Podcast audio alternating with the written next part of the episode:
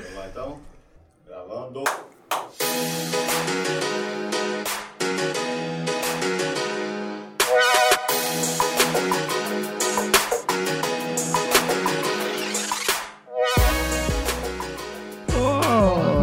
Estamos ao vivo.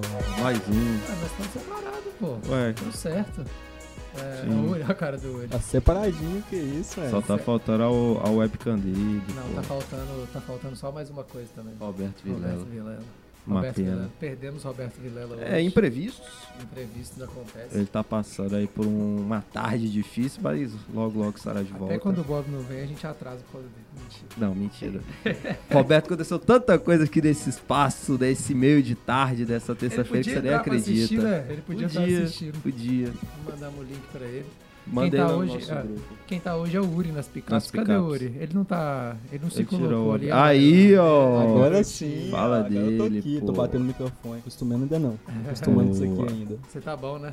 Tô bem, descobrindo isso aqui na correria, mas tá todo mundo bem. A vida, a vida é repleta de imprevistos. É, e o Getunga ali no fundo. É, e o bom é que seu assistente tá aí do lado também. o É, eu tô com o meu-. É meu afilhado. Cadê ela? Vai aparecer aqui, ó. É o Uri Júnior. E aí, Johnny? E aí, Eu eu preciso mandar os recados. Você que tá do lado de cá hoje, você tá perdido, né? Do, do coração, não sei pra onde que olha. É a primeira vez que eu Tem tô. muito, é, tem muito tempo a que você não tá no Elipse do lado de cá. Desde quando chegou toda essa estrutura, eu só ficava do lado de lá. Quando eu Ah. estive presente aqui. Pode Que crer. bonito. Então, Ah, se inscreve no canal. da Univale TV, deixe Se seu like, TV. seu comentário. Deixe seu comentário. Então, galera que tá no. YouTube, se você já tá vendo aí, você já abaixa um pouquinho assim. Eu gosto que Uhum. o Casimiro faz, né? E- é só sobe um pouquinho assim, dá um like, se inscreve Uhum. e pronto. É, é um segundo Sim, resolve. ativa os sininhos também. Estamos com 3.380. se não me engano. 3.380. É, e aqui, bicho, inscritos. ó, o- o- nós Nós temos uma meta. Nós estamos crescendo. E a nossa meta do Pensando no Futuro é 5 mil inscritos no canal da Univale TV. 21 de outubro saiu a data, né? Sim. É, a gente ainda está decidindo o que, é que nós vamos arrumar naquela. No, não é Pensando no Futuro igual a gente fez ano passado. Estamos pensando ainda. É, estamos pensando no futuro. Uhum. E então se inscreve no canal da Univale TV e ativa as notificações para você saber quando a gente estiver ao vivo. Nessa semana a gente vai Uhum. estar hoje, terça-feira, e quinta-feira a gente está de novo com a galera da Uhum. Inter TV. Vai ser um papo bem legal. E sexta tem eclipse, né? Tem eclipse, o retorno. Se o, é, se o Bob retornar aí, a gente consiga fazer. Certo? É, É, agregadores de áudio. Se você está nos ouvindo em Spotify, Google Podcasts, Apple Podcasts ou Amazon Music, deixe também a sua avaliação. Caso você queira ver esses belos rostinhos, youtube.com.br Univale TV. E também nos siga nas redes sociais. Os Instagrams estão na descrição. O canal da Univale TV também está na descrição. Então é isso. Um ótimo episódio. também, É, né? seu, seu inglês com essa. Né, que você tá meio anasalado, a voz ficou mais bonita em inglês, Obrigado, é cara. bom. Obrigado. Amazon Music, essas- daqui depois eu já mostrar Ah, tem que ter um personagem, né? E TV Leste. TV Leste, TV Leste. Se você tá nos assistindo na TV Leste em qualquer lugar aí da cidade ou da região, você tá vendo aqui um drops do que a Uhum. gente faz completo lá no YouTube, youtube.com.br Univale TV. É, então, se você quer ver o episódio completo, vai pra lá. Ó, se você não tá no YouTube da Univale, você tá perdendo sorteio. Sorteamos Uhum. dois, duas pós-graduações aqui já. É, vai ter uma semana que vem do Odonto, não vai ter sorteio de pós. Uhum. Mas vai ter uns brindezinhos. Prometeram pra gente, hein? Então, Eu quero ver se você Uhum. vai. Ela tá aqui, tá, vocês não estão vendo ainda não, mas ela fez assim já. Então não tem como, ao vivo não tem como negar, não. Vai ter uns brindezinhos aí. Então, se você não tá lá, onde que a pessoa tá agora? A gente já falou tantos lugares que já tô. Tá naquela sala de espera esperando pra fazer aquela tomografia. Tomografia. Tomografia é bom. Aguardando. É, galera, tomografia é boa, é ótimo. É horrível, ressonância magnética. a galera que tá nos consultórios da cidade aí, nas academias, é, em qualquer lugar, sorveteria, tem muita gente que assiste, Sorveteria também, ligado lá, nos sim. bares, Restaurantes. youtube.com.br Univale TV. Só pegar o celular Uhum. e se inscrever. Demorou? Acho que é E isso, você né? tava falando aí dos nossos sorteios, das nossas bolsas. A gente não é a Gucci, mas sorteou um monte de bolsas. Um monte de bolsa. Cara, e sábado teve, sábado teve mais ainda. Mais duas. Mais Nem duas. tava na conta. É, a aposta bombando, filho. Sim. É, a gente fez o sorteio ao vivo lá no Emirão. O gerente enlouqueceu. O gerente enlouqueceu, deu a louca no presídio. Bora então? Vamos. Bora pro, pro papo com a galera? Vamos para o que importa. Vamos para o que importa. É, que, que a gente tá recebendo hoje? Vamos ver se o Uri tá no. na- Oh! Aê, que isso, hein, garoto? Respeitar, pô. Tô Esse pronto, que isso? A nossa equipe aqui é qualificada. É qualificado. Sai um, sai, sai um 10, entra um 10. E aí, com quem que a gente tá hoje, Joaninha? Estamos, estamos com o professor Edmárcios, é, as professoras também. Só figurinha carimbada hoje. Sim, só que já conhece esse ambiente aqui do Laboratório de Rádio. Professora Viviane Fernandes, professora Cláudia Reis, mais uma vez aqui pra gente falar da quarta semana da diversidade. Evento que tá chegando aqui na, na Univale, você disse sugestão de casa. São de casa. Mas Três, aquela apresentaçãozinha rápida pra quem estiver acompanhando a gente. Por favor. Pode começar aí, professor. Quem manda? Vamos começar pelas damas. Ah, Boa tarde, pessoal. Eu sou a Cláudia Reis, é, estou assessora de pós-graduação e extensão da Univale, parceira aí nesse grande evento da nossa instituição, que é a Semana da Diversidade. Legal. Que dá os brindes também. Bem que é você, né, Cláudia? Dez pós-graduações abertas aí, gente. Ah, tá bombando. Univale. Olá, pessoal. Sou Viviane Fernandes. É, sou coordenadora da gestão pedagógica do GEP, mais conhecido né, como GEP. E nós estamos fazendo uma parceria com o Espaço A3 para brilhantar mais ou tentar né, a Semana da Diversidade, a quarta Semana da Diversidade. Isso aí, professor Edmárcio Carvalho, coordenador do Espaço A3. Ô, ô, Ed, é bom a gente, pra gente. Tem alguém no chat aí? O Uri consegue? Ô, Uri, como é que tá? O, o- como é que você tá com o chat Consigo, aqui já o tem um pessoalzinho já falando já. Opa! Temos a dona Se Geraldina. não for sempre comentar, Ah, óbvio. Como, né? Ela tá Ela. sempre aqui. Começou, já abriu a live, ela já passou aqui, já, já colocou já. Tô aguardando só vocês começarem. Começa mais um elipse enriquecedor de conhecimento. Obrigado. Oh, já. caprichou hoje, viu? Tem o Lucas Augusto, que mandou um boa tarde pra gente. O Vitor também tá Lucas. aqui, nosso Vitor aqui da agência, a Ana. Que Então, ganhou a bolsa. pós. Ganhou a bolsa no, Essa no sábado. A Cassie também passou, boa tarde. Nosso chat tá começando já, tá bombando o chat aqui nesse início. Boa, que da hora. Show de bola. Quando- antes, eu quero que você fale um pouquinho assim. Eu acho que quando a gente veio aqui no aquele dia que você veio com a galera da psicologia, né, que foi a professora Elisa Isso. e Agora eu confundi, porque não eu já vi é, que a- é a professora Elisa e a professora que atendia o curso, gente. Oh, meu Deus. do céu. A Delícia. Da Delícia. A Delícia, isso, isso. A gente teve um papo muito legal, né, dessa coisa da, da diversidade. A gente falou do bullying e tal. Sim. Eu queria que você falasse um pouquinho assim, quando começou, é, você já está aqui há bastante tempo, né? Assim como eu. acho que todos nós, assim, né? Já estamos aqui há bastante tempo. O Johnny, acho que é o mais, é o calor da, Eu de sou casa. um maninho apenas. É, a gente que tem mais tempo.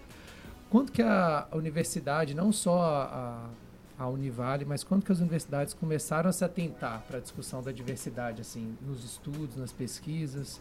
Como que você viu, assim, dá um panorama geral antes da gente chegar na semana, Tá. que a gente vai debater a diversidade, né? Então, é, quando começou assim essa discussão que ela realmente entrou em pauta, que as universidades começaram a batalhar por isso? Entendi. A gente tem, né, é, e, e é até bom sua pergunta, porque a gente tem um projeto de pesquisa aqui na Univale que está pesquisando justamente isso, Legal. né? As políticas de ações afirmativas no ensino superior. E aí, historicamente, a gente vai ter essa, essa discussão muito a partir da questão das pessoas com deficiência, né? E a legislação que garante o direito à educação especial inclusiva. né? Então, isso lá a partir dos anos 2000, 2002, por ali, isso foi um marco, né? Na, na gestão da, da política de educação, principalmente para educação básica, né? É, esse público hoje ele está no ensino superior, né? Esses meninos que lá nos anos 2000 foram incluídos por ter alguma deficiência na educação básica, hoje eles estão no ensino superior. Então, é, esse movimento, à época, ganha força com né, os movimentos das pessoas com deficiência e outros grupos também foram se organizando. Né? Então, hoje a gente tem, né, e a Semana da Diversidade reflete isso, a gente tem ou- várias outras demandas de grupos que também né, querem uma, uma certa visibilidade, reconhecimento da, né, das especificidades dessas pessoas no seu processo de ensino-aprendizagem. Ela começa, é, começa com as pessoas com deficiência, né? Com Depois que deficiência. abrange as outras minorias. Isso, né? isso. É, é óbvio assim que tudo ao mesmo tempo, né? Mas assim, é, se a gente conseguir fazer uma linha do tempo aqui, a gente vai ver que a educação especial inclusiva ela ganhou um certo protagonismo, né? Mas também a gente tinha outras legislações, né? As questões de igualdade racial também, né? Mais recentemente, se não me engano, 2016, né? Que, que determina, né? a- o ensino das questões de africanidade né? na educação básica, no ensino, né? Na educação básica e no ensino superior e outras temáticas, né? Que a gente que é pedagogo vai falar que são temáticas transversais Uhum. né, é, que passam aí o processo tanto de ensino, de pesquisa e extensão no caso do ensino superior. E como que vocês viram essa, essa, tipo assim, essa evolução, né, vindo da pedagogia, com o olhar de pedagogo? E aí minha mãe, que é da técnica, já falou que sua voz está muito baixa, mandou no WhatsApp aqui, é o, é o microfone. Você levanta ele um pouquinho e chega mais perto. Minha mãe, quando tem algum problema, já manda direto no WhatsApp. Tá baixo o microfone da moça que falou primeiro. É. Já pode contratar sua mãe. E aí, como é que vocês viram assim essa inclusão? Como que vocês ainda estavam na fase de estudar? Já estavam? Como que como que foi essa para vocês assim? Difícil a pergunta? É, não, não é, não é difícil. É, a gente vem acompanhando Hum. né, essas legislações e eu entendo que, que a gente tem vencido a cada dia. Né? Quando você pergunta para o Edmárcio assim, de, de onde que sai né, a- essa a diversidade? Onde começa né, as políticas públicas voltadas para a diversidade? Né, eu entendo que é exatamente disso, né, de entender que, olha, hoje nós temos uma, uma criança e aí parte muito da educação básica. Penso né, né, que o ensino superior ainda está aprendendo um pouco a educa educação básica. E quando a gente percebe que tem uma criança que ela não aprende da mesma forma que a outra, né, que uma sala é diferente, que as crianças Sim. são diferentes, têm tempos, níveis diferentes, a gente entende que as pessoas são diferentes. Né? Então, onde que vem a questão dos negros, né? da- da- das ações afirmativas, de entender que no mundo existem várias pessoas, mas cada um tem a sua especificidade. Porque, inclusive, quando começou a educação, a discussão da educação inclusiva, né, de, a gente falava assim, a educação é especial. Mas, poxa, eu também sou especial. De repente, eu tenho alguma certa dificuldade, ou até mesmo por alguma situação que eu passo em casa que me torna um ser especial. Né? Então, de onde que vem né, essa palavra diversidade? Uhum. É, é importante assim, eu, eu resumo tudo isso na palavra respeito, pelas diferenças, né? E a questão da equidade não é dar a todos a mesma coisa, é dar a cada um segundo a sua necessidade, né? E aí a gente tem as diversidades em todas as áreas que a gente Uhum. vai. E é tratar de maneira diferente para atender na sua igualdade. Então, assim, a universidade ela fica preocupada com isso, mas a educação básica já vem trabalhando isso há mais tempo, né? E, e depois chega até nós aqui. Mas é isso, essa angústia que a gente tem com os tratamentos diferentes, as pessoas que se comportam de maneira diferente ou que têm necessidades diferentes. É, parece banal, mas o simples fato de alguém ser zoado na escola porque pintou o cabelo de rosa, de Sim. azul, Uhum. né? É esse respeito. Acho que Sim. passa o cerne da coisa é isso, é o respeito e entender que a minha necessidade é diferente da sua, Sim. mas todos nós temos, né? Uhum. Nossa Uhum. necessidade. Não dá para colocar todo mundo num bolo e tratar igual. Sim. É, E- E eu, eu acho que tem uma questão também, né, assim, isso ganha uma dimensão maior depois com a tecnologia, né? Porque hoje todo mundo tem, tem um mundo virtual nas mãos, que é o celular. Então a, a internet ela permitiu né, que as pessoas é, entendessem a si mesmo na sua singularidade, né, nessa diferença, e ao mesmo tempo reconhecessem outros iguais a elas, diferentes, né, e se unissem, se organizassem. Né? Então hoje é muito diferente do, ano do, do passado, uma questão nova, rapidamente ela, ela explode, todo mundo passa a discutir aquele assunto. O que se fosse há 10, 20 anos atrás, isso seria um assunto talvez de especialistas naquela área. né? Então a, a tecnologia, a globalização, né, foram fenômenos aí que também auxiliaram nessa, nessa visibilidade da, da necessidade de um tratamento com equidade, né? que é tratar os iguais de formas iguais e os desiguais de formas desiguais na medida da desigualdade. Então a tecnologia ajudou a mostrar essa medida da desigualdade. Então, por exemplo, numa sala, quando a gente fala né, da educação especial na perspectiva da eh, educação inclusiva na perspectiva da educação, ou melhor, educação especial na perspectiva da educação inclusiva. Então, por exemplo, se a gente tem um aluno surdo, um aluno cego e um cadeirante. Em tese, os três são deficientes. Então, né, se eu falasse, a minha sala é inclusiva, ok. Mas cada um vai ter uma especificidade. Então, para o aluno surdo, eu vou precisar, se ele sabe Libras, do intérprete. Para o aluno cego ou com baixa visão, provas adaptadas, né, outras metodologias. O cadeirante, acessibilidade física, arquitetônica. Então, é, é se eu atendo a especificidade de cada aluno. E isso falando no caso da deficiência, mas a gente também tem uma questão que é muito forte, que é, por exemplo, a questão da diversidade religiosa, né, as questões de gênero, sexualidade. Então, hoje tem muita diversidade, né? Sim. E, quando, e da, da outra vez né, que a gente conversou, que foi esse episódio com a, com a Elisa, depois a gente podia até olhar qual que era. Se você tiver o elipse que tava a Elisa e a... A Delice. A Delice. Nossa, professora, desculpa. A Delice me ajudou tanto quando eu tive um caso é, de autista no curso, né? Foi, foi bem complexo. A gente conversou bastante nesse, nesse episódio. E aí a gente falou muito nesse dia sobre a, como a, a educação básica é avançada nesse sentido, né?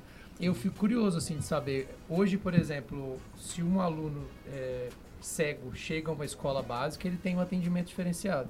Como que funciona esse atendimento assim? Ele tem alguém com ele, o professor é preparado, é, se for um surdo também na escola básica hoje, na, e aí eu estou falando de escola pública, né? Porque a particular Sim. a gente sabe que é diferente. Como é que é isso hoje? Falar? É, eu já estive na educação básica e eu não posso falar por hoje, né? Porque hoje meu mundo está aqui no ensino superior. É, mas na época eu estava, nós tínhamos os monitores. Então, para cada aluno com algum tipo de dificuldade, né, deficiência, é, tinha o monitor para poder acompanhar é, essa criança. Então, seja o autista, seja o cego, né, se- sempre tinha alguém ali para estar acompanhando eles. Né? Então, assim, é, o, o trabalho do monitor ele era junto com o professor. né? Eu não lembro hoje de ter tido nenhuma escola que tinha aluno cego, né? Assim, para ver mesmo como era o acompanhamento. Porém, eu sei que o governo disponibilizava os materiais. Então, tudo em braille, né? Os mesmos livros didáticos também em braille, estavam em braille para eles, né? Assim, pensando hoje, que a gente pensa na, na, na questão da acessibilidade, é, não sei se já melhorou, o que não tinha antes eram a- as plaquinhas, né? Que pudesse identificar que ali era um banheiro, que ali era uma sala de professor, a própria sala dele, então não tinha isso.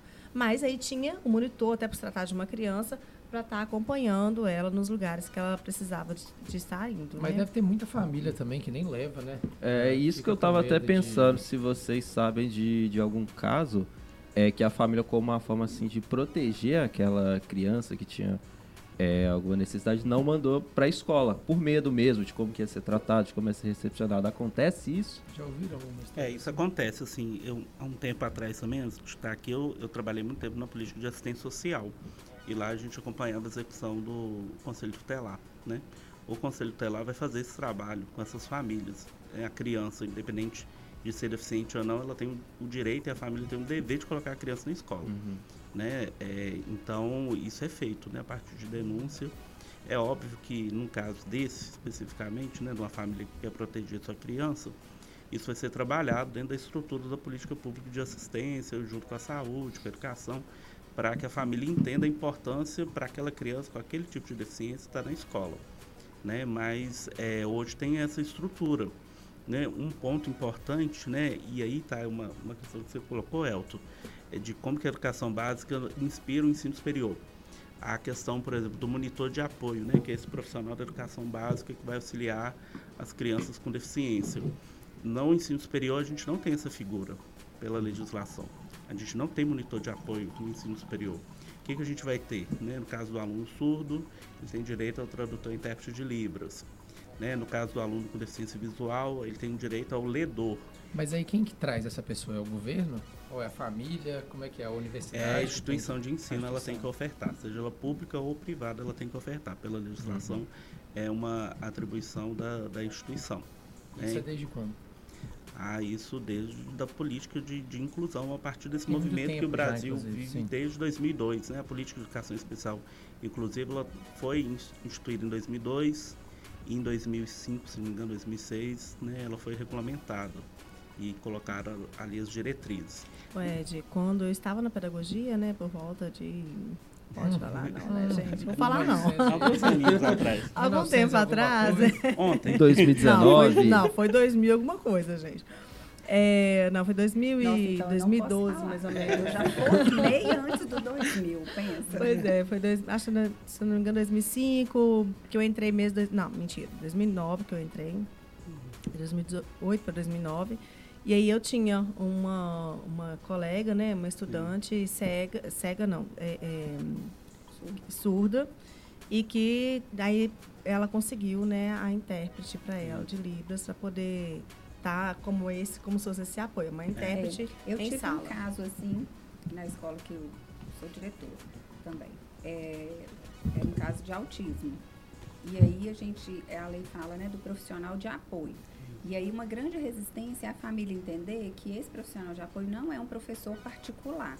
Ele está ali para dar a condição àquele aluno de acompanhar a aula assim como os outros, né? Então é para esse, vamos dizer, não sei se a palavra certa seria para nivelar um des- desnivelamento, mas é para dar a ele. Então, se ele, se ele se dispersa com facilidade, aquele profissional está do lado, né, chamando, é passar ali a, o resumo do que, que foi visto naquela aula, para que a pessoa que acompanha extra é, horário escolar poder saber o que, que vai trabalhar com aquele aluno.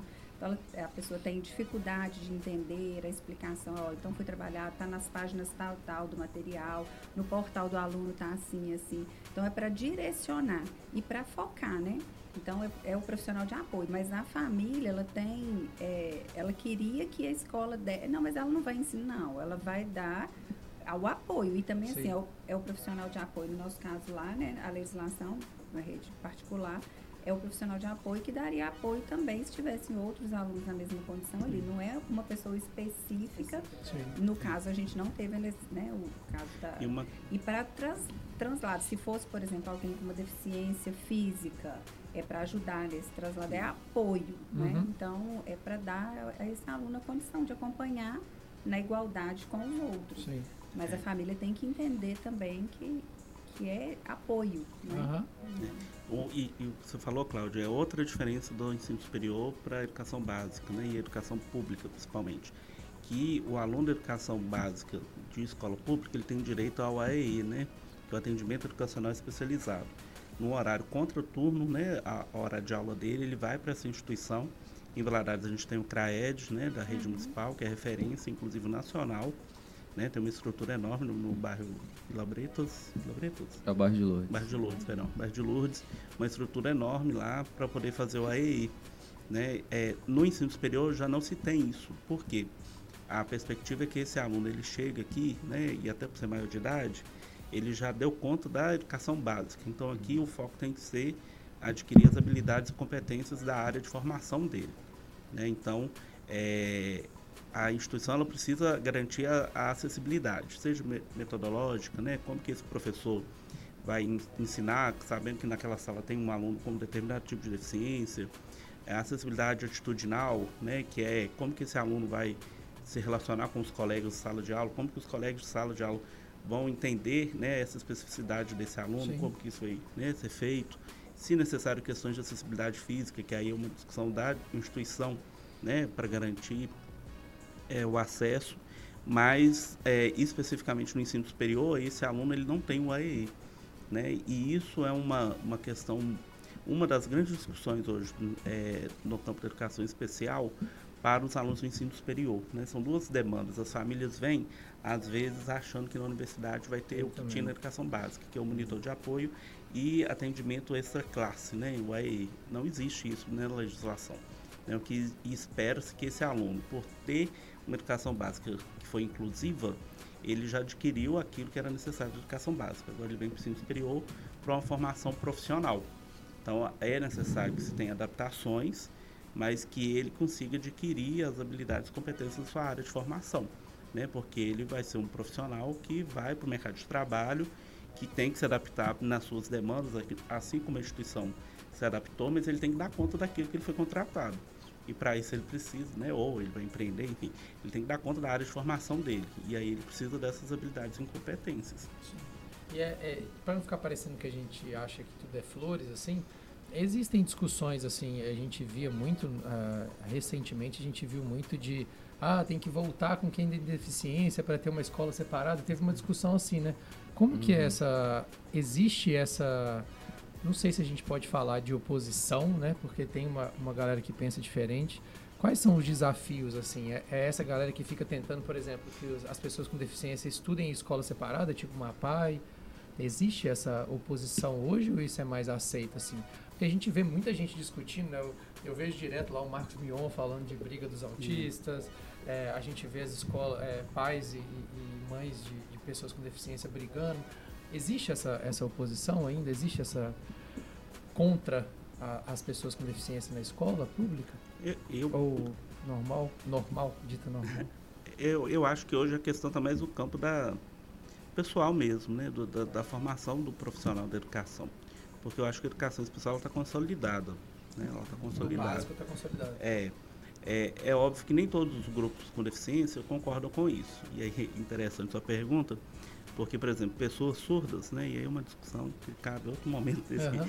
É, mas pessoas surdas é, pautam a educação bilíngue. Então, eles entendem que, no caso dos surdos, diferente das outras deficiências, na educação básica, no- nos primeiros anos da educação básica, o ideal é que esse, essa criança surda ela estivesse numa sala com outras crianças surdas e, de preferência, com um professor surdo, para ele adquirir a língua dele. Depois disso, ele iria né, lá pelo quarto ano, antiga quinta série, né, que é mais novinho aí, lá pela quinta, quinta série, quarto ano, ele já iria para a sala regular com os demais alunos, tendo um intérprete, porque aí sim ele ia adquirir a língua de sinais e o intérprete ia traduzir e interpretar, porque o que se fala hoje, que no caso da criança surda especificamente, é, o intérprete ele chega na sala e ele deveria traduzir e interpretar a aula. Ele acaba ensinando sinais para aquela criança e não traduzindo o conteúdo. Então, Uhum. há um déficit aí. A criança surda não acompanha os outros. Mas isso é uma polêmica, né? É, em 2021 foi aprovada a política de educação bilíngue, é um desafio para o MEC é, a execução de, de- dessa perspectiva. Aí quem defende isso entende que isso é um direito é, da família optar por isso. Né? Então, eu tenho uma criança surda com que estou nessa faixa etária. Se eu acho que Libras é importante para o meu filho nesses primeiros momentos da formação, eu posso optar por isso. Aí tem que se ter toda uma estrutura na educação básica para esse modelo de, de, de educação bilíngue para crianças surdas. Hoje o MEC encontra-se é, organizando isso com escolas modelos por região, né? E ainda está muito na- nas capitais. Mas é uma, é uma discussão, é a única discussão hoje que eu ouço é, que pode lembrar a questão das escolas especiais antigamente. Esse modelo não fala necessariamente de uma escola para surdos. Mas Dentro de uma escola regular, né, as crianças nessa faixa etária teriam conteúdo dado nos primeiros anos da formação em Libras com o professor surdo. Para, além de aprender o conteúdo, apropriar-se da sua língua de sinais. E o grande argumento, argumento é que a, é, 95% dos, das crianças surdas são filhos de pais ouvintes. Então, essa criança, diferente de uma criança ouvinte, que quando chega na escola ela já sabe falar, né, ainda erra uma palavra ou outra, mas ela já sabe falar, já tem um vocabulário. Essa criança surda, normalmente, ela não chega na escola com uma língua formada, nem o português, porque ela é surda, ela não reproduz, e nem Libras, porque na casa dela normalmente ninguém sabe Libras. Ela vai começar a adquirir Libras com um profissional tradutor e intérprete de Libras, que deveria estar lá para traduzir e interpretar, e não para ensinar uma língua de sinais para essa criança. É, o, o- Diga. Só complementando, né, assim, e aí no mundo aqui das ideias mesmo, né, e do mundo das, da experiência, né, é, a educação inclusiva, ela começa há muitos anos atrás, né, quando as crianças eram sim escondidas, você chegou a perguntar sobre isso, né, antes.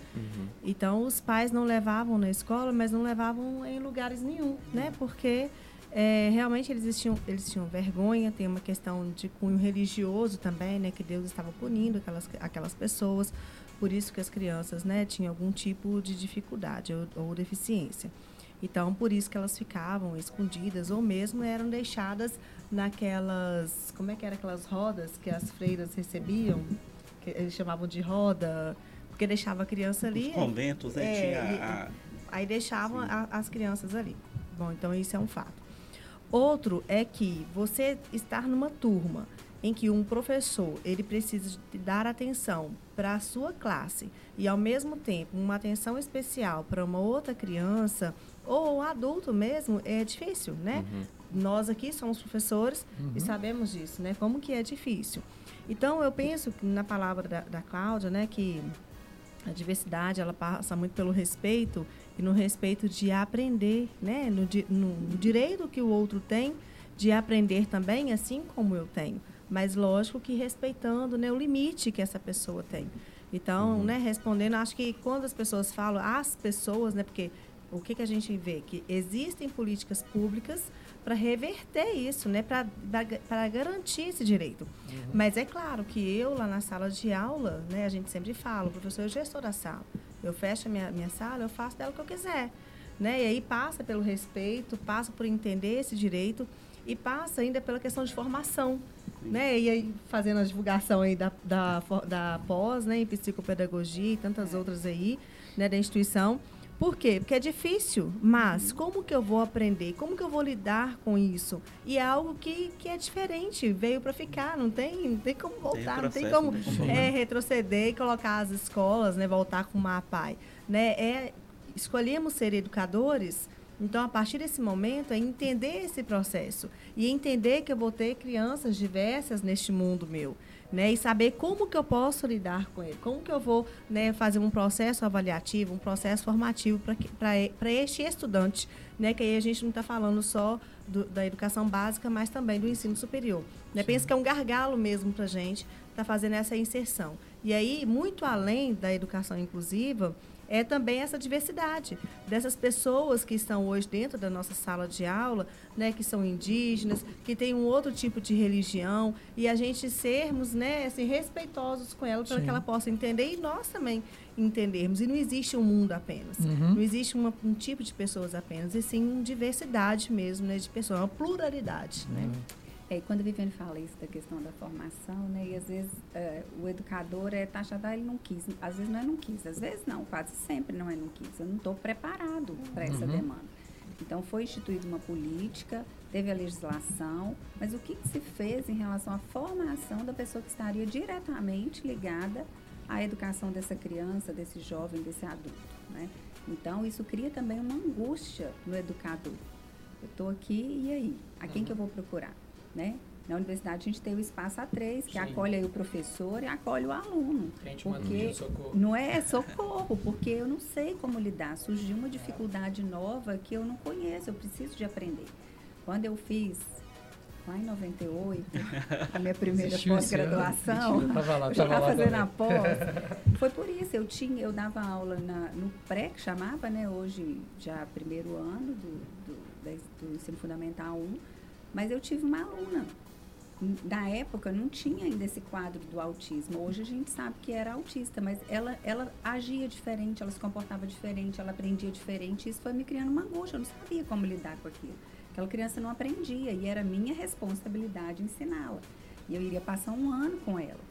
Isso, eu chego a arrepiar para falar, olha, porque me causou uma angústia muito grande. E eu falei, não, eu preciso de me capacitar, eu preciso de estudar para entender essas formas. Porque até então, começando a carreira, você pensa, vou ensinar todo mundo do mesmo jeitinho, todo mundo vai uhum. aprender do mesmo, né, no mesmo tempo. A, aquela cobrança lá no primeiro ano é, de, da leitura, e eu me vi diante dessa demanda e a angústia bate na gente, né? E, e, a cada turma que você pega são demandas diferentes. E a gente precisa de, tá, de estar capacitando mesmo para uhum. enfrentar né, essas, é, é essa muito doido assim, a gente olha, a gente olha para trás, né? Eu, por exemplo, des descobri o toque recentemente. Aí você olha para trás e fala assim, caramba, eu, eu, tenho isso desde moleque. E, e é, uma, é, é, um transtorno, assim, vamos dizer, simples, perto de outras coisas muito mais complexas, como o autismo. Uhum. Aí você vê um, lá no, no JIT, né, o pessoal passou pra gente o, o Holocausto Brasileiro é, que fica a dica aí, sempre eu falo que assim, é muito impactante ver como que as pessoas eram tratadas, né? Antigamente, assim, é, era tipo um manicômio, que as pessoas eram mandadas, enfim, coisa que nem tinha necessidade, as pessoas eram tratadas de uma forma absurda, assim.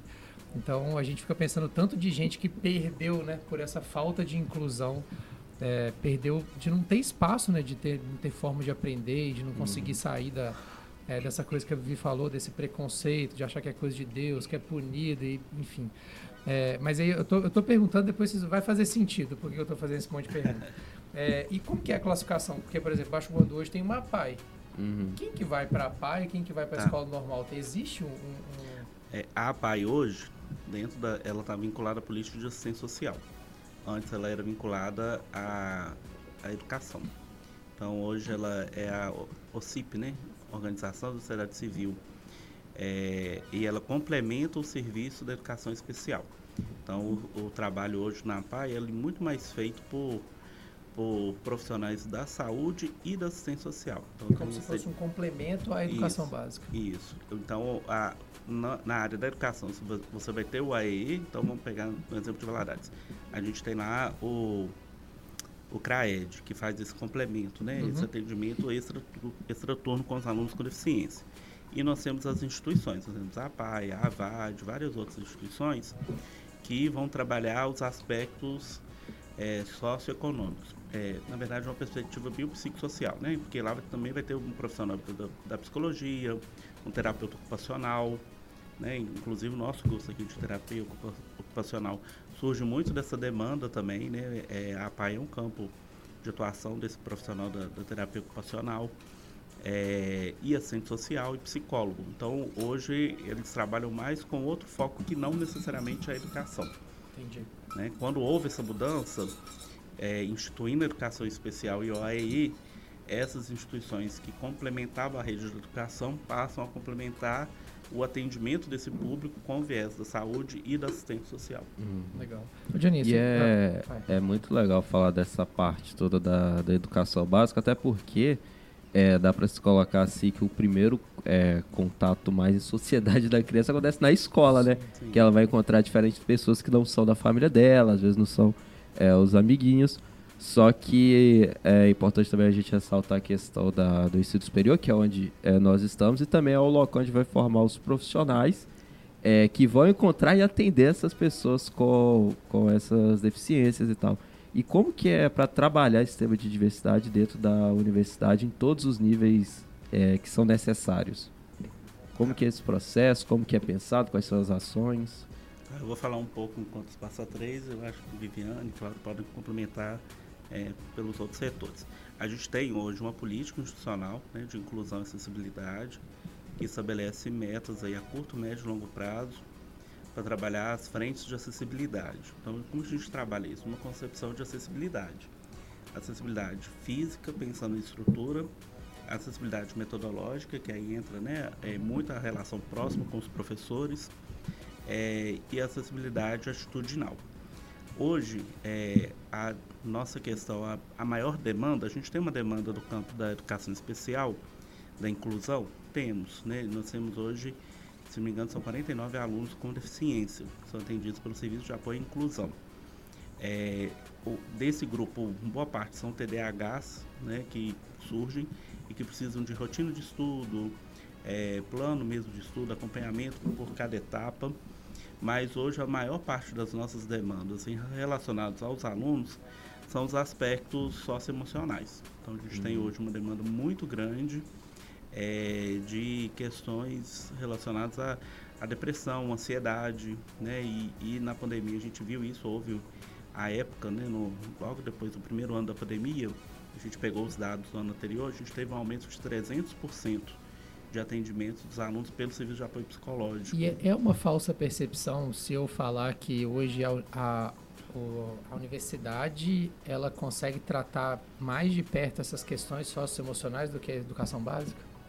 Porque quando a gente fala de educação inclusiva, a gente fala muito né, da, da pessoa com deficiência e tal, mas as minorias, é, quando ela, é, as pessoas, por exemplo, a gente tem a Doni, que inclusive está no chat aqui, depois eu vou até falar para o Uri falar com a galera que está no chat, ela é trans. Sim. Na escola, É. ninguém nem, tipo assim, tem alguém que dá atenção para isso? Ou é só a psicologia mesmo que vai tratar? Porque é, é uma falsa percepção ou não? Não, não é. é. É uma lacuna a nível de legislação. A gente não tem uma, uma legislação que determina. As instituições de ensino superior têm que realizar atendimento psicológico para seus alunos. Não tem. A Univale faz isso, né, por causa do PDI dela, que é o documento, né, que é o normativo da instituição.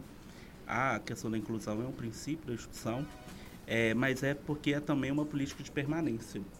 Então, o atendimento psicológico nosso é uma política de permanência da Univale. A gente quer que o aluno que entre saia formado. E aí, se a demanda é, é emocional, né, de atendimento emocional do campo da psicologia, ele vai ter isso garantido.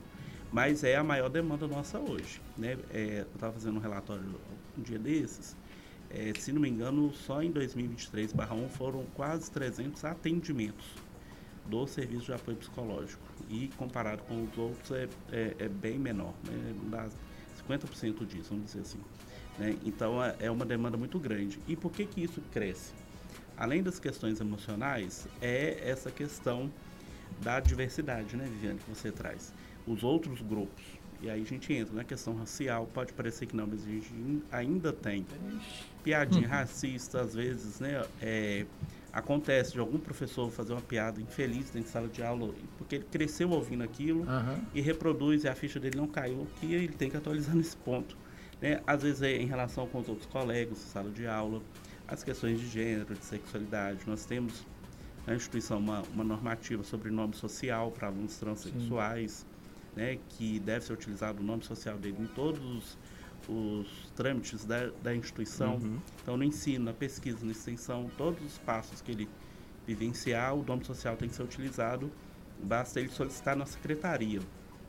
Aliás, já no vestibular, se ele quiser, no vestibular, né, se apresentar, ele apresenta a documentação e fala, eu quero ser chamado pelo meu nome social, que é esse. Esse nome social vai ser registrado já no vestibular. Então, é, é, são essas demandas que surgem. Né, é, e, e questões mesmo é, de, de acessibilidade é, atitudinal, né? Não dá mais. E aí alguns vão falar que isso é mimimi, que é frescura, né? Hoje todo mundo está fresco, mas não é. Por quê? É, é aquela conversa lá no início, né? As pessoas hoje, através do microfone, do celular, elas se posicionam, Sim. elas dão conta do que elas eram, né? Você falou aí do, do toque e tal. Então você teve acesso a isso, porque você Uhum. provavelmente viu na internet. Você não consultou um profissional, né? Eu fiz, no o- primeiro fiz o momento. caminho inverso, mas eu tive, É. é, tive as minhas questões particulares. Mas eu sei que a maioria é o. a- fica sabendo assim, a ver alguém que tem a Isso. mesma E coisa. vai aí- pesquisar, Uhum. eu acho que eu Sim. tenho isso, aí eu procuro Aham. um profissional. Aliás, isso acontece muito aqui, né? Nós temos alunos que os professores se identificam no cenário de colegiado, ó, acho que fulano pode ir lá no espaço A3, que... É até engraçado, o Ed É. gosta quando eu ver aqui, que eu fico falando os negócios. Mas é, é até engraçado que o meu caminho é inverso, porque eu descubro o toque por pesquisa de saúde na internet. Eu pesquisava as coisas de doença na internet, que é uma que assim, é, é normal das pessoas fazerem. Sim. E aí eu me vi num ciclo vicioso que aí isso me fez procurar o tratamento e aí o tratamento chegou no toque a partir disso, entendeu? Sim. Mas a eu sei que a galera faz muito isso, assim, de Uhum. sentir uma dorzinha de cabeça e já vai.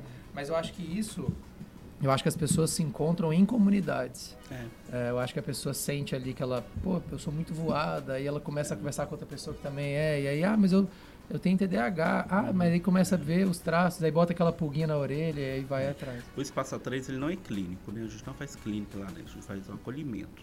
Uhum. Mas tem muitos casos, a gente já tem alguns casos, não muitos, mas nós temos alguns. Do aluno entra, ele chega falando, eu acho que eu tenho isso. Uhum. Uhum. Aí ele é atendido e ele é encaminhado para o serviço, às vezes, para SPA, da psicologia, pra outros, né? E aí é feito o processo para se fechar um diagnóstico, feito por uma equipe, né? Tudo dentro das normativas. Mas isso também acontece. Os nossos alunos, às vezes, entram, tem muita dificuldade no primeiro, segundo, terceiro período, e aí eles, quando percebem, ó, não dá mais, aí ele vai no espaço E3. E lá, né, que começa esse processo. Não, realmente tem alguma coisa aqui. Vamos Sim. tentar identificar, né? Então isso também acontece. E quando isso acontece, esse aluno, depois que a ficha cai, não, então eu tenho isso, tá? Diante disso, como que eu vou trabalhar meu processo de ensino-aprendizagem? Ele decola. E aí É, e a depois a, sala gente de só aula recebe a ensina notícia muito boa. isso Foi aprovado, gente, foi né? aprovado, foi A aprovado. sala de aula ensina pra gente É. olhar para as pessoas e entender, tem uma coisa ali que não tá legal. Uhum. E não achar que é frescura, não achar É. que é doença, não achar que é bobeira. Então o professor, né, por isso a formação, ele não precisa saber libras, mas ele precisa identificar aquele aluno ali, será que ele tem alguma coisa? Sim. Né? Então ele, ele consegue, se ele tiver essa atitude, por isso a sensibilidade atitudinal, desse olhar atento, ali tem alguma coisa, eu não sei o que é, mas eu posso encaminhar para alguém que sabe. Uhum. Né? E- que Isso ajuda. acontece muito na educação básica e eu já vivenciei isso e na- nas minhas turmas também. A questão, por exemplo, da, da baixa visibilidade. O aluno começa a escrever errado, copiar as coisas errado, né? Só transcrever, na verdade, ele começa. Então a gente, com o olhar atento, fala: mãe, dá uma olhadinha, pode ter Uhum. algum problema de visão, porque está escrevendo né, de uma forma que não está retratando ali, está fazendo muito assim, está Uhum. chegando muito perto para ver. Então, da mesma forma, na, na, na graduação, né, esse olhar atento do professor aí. E, e é uma questão interessante que a gente está falando da pessoa que está aqui dentro, mas nós também estamos na preparação de profissionais Uhum. para atuar no mercado que tem a sua diversidade, né? Então, por exemplo, dentro da medicina, a gente tem um projeto de extensão que eles, os alunos vão para Machacalice, para Uhum. trabalhar com os indígenas. Como que é atender? A- a eles têm inúmeras necessidades, têm a sua forma de viver, a sua forma de falar, a cultura diferente. Então, esses alunos aqui, eles também estão sendo preparados para isso. Eles vão ser médicos de pessoas diversas. Né? Então, não é só o ato de educar. A mim, nós estamos trazendo aqui a questão para o ensino superior. Eu estou formando profissionais de todas as áreas. Como que está sendo formado profissional da área de saúde, da área né, das tecnologias, para atuar nesse mercado de forma que ele replique isso também, né? O que, que ele vivenciou aqui, a forma como ele foi acolhido, a sua necessidade e como que ele vai lidar. Um, um um nutricionista que vai atender um cego, que vai atender um surdo, que vai atender um autista, como que vai, né?